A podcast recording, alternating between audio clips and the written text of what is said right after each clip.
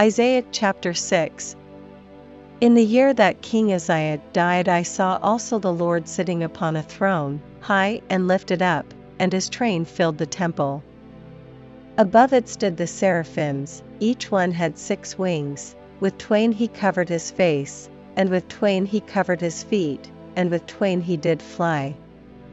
And one cried unto another, and said, Holy, holy, holy, is the Lord of hosts, the whole earth is full of his glory. And the posts of the door moved at the voice of him that cried, and the house was filled with smoke. Then said I, Woe is me! For I am undone, because I am a man of unclean lips, and I dwell in the midst of a people of unclean lips, for mine eyes have seen the King, the Lord of hosts. Then flew one of the seraphims unto me, having a live coal in his hand, which he had taken with the tongs from off the altar.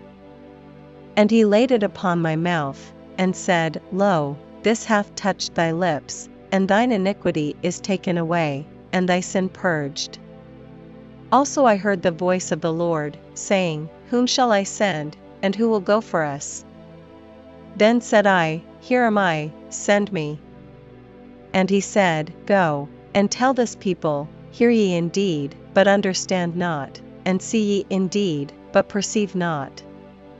Make the heart of this people fat, and make their ears heavy, and shut their eyes, lest they see with their eyes, and hear with their ears, and understand with their heart, and convert, and be healed. Then said I, Lord, how long? And he answered, Until the cities be wasted without inhabitant, and the houses without man, and the land be utterly desolate. And the Lord have removed men far away, and there be a great forsaking in the midst of the land.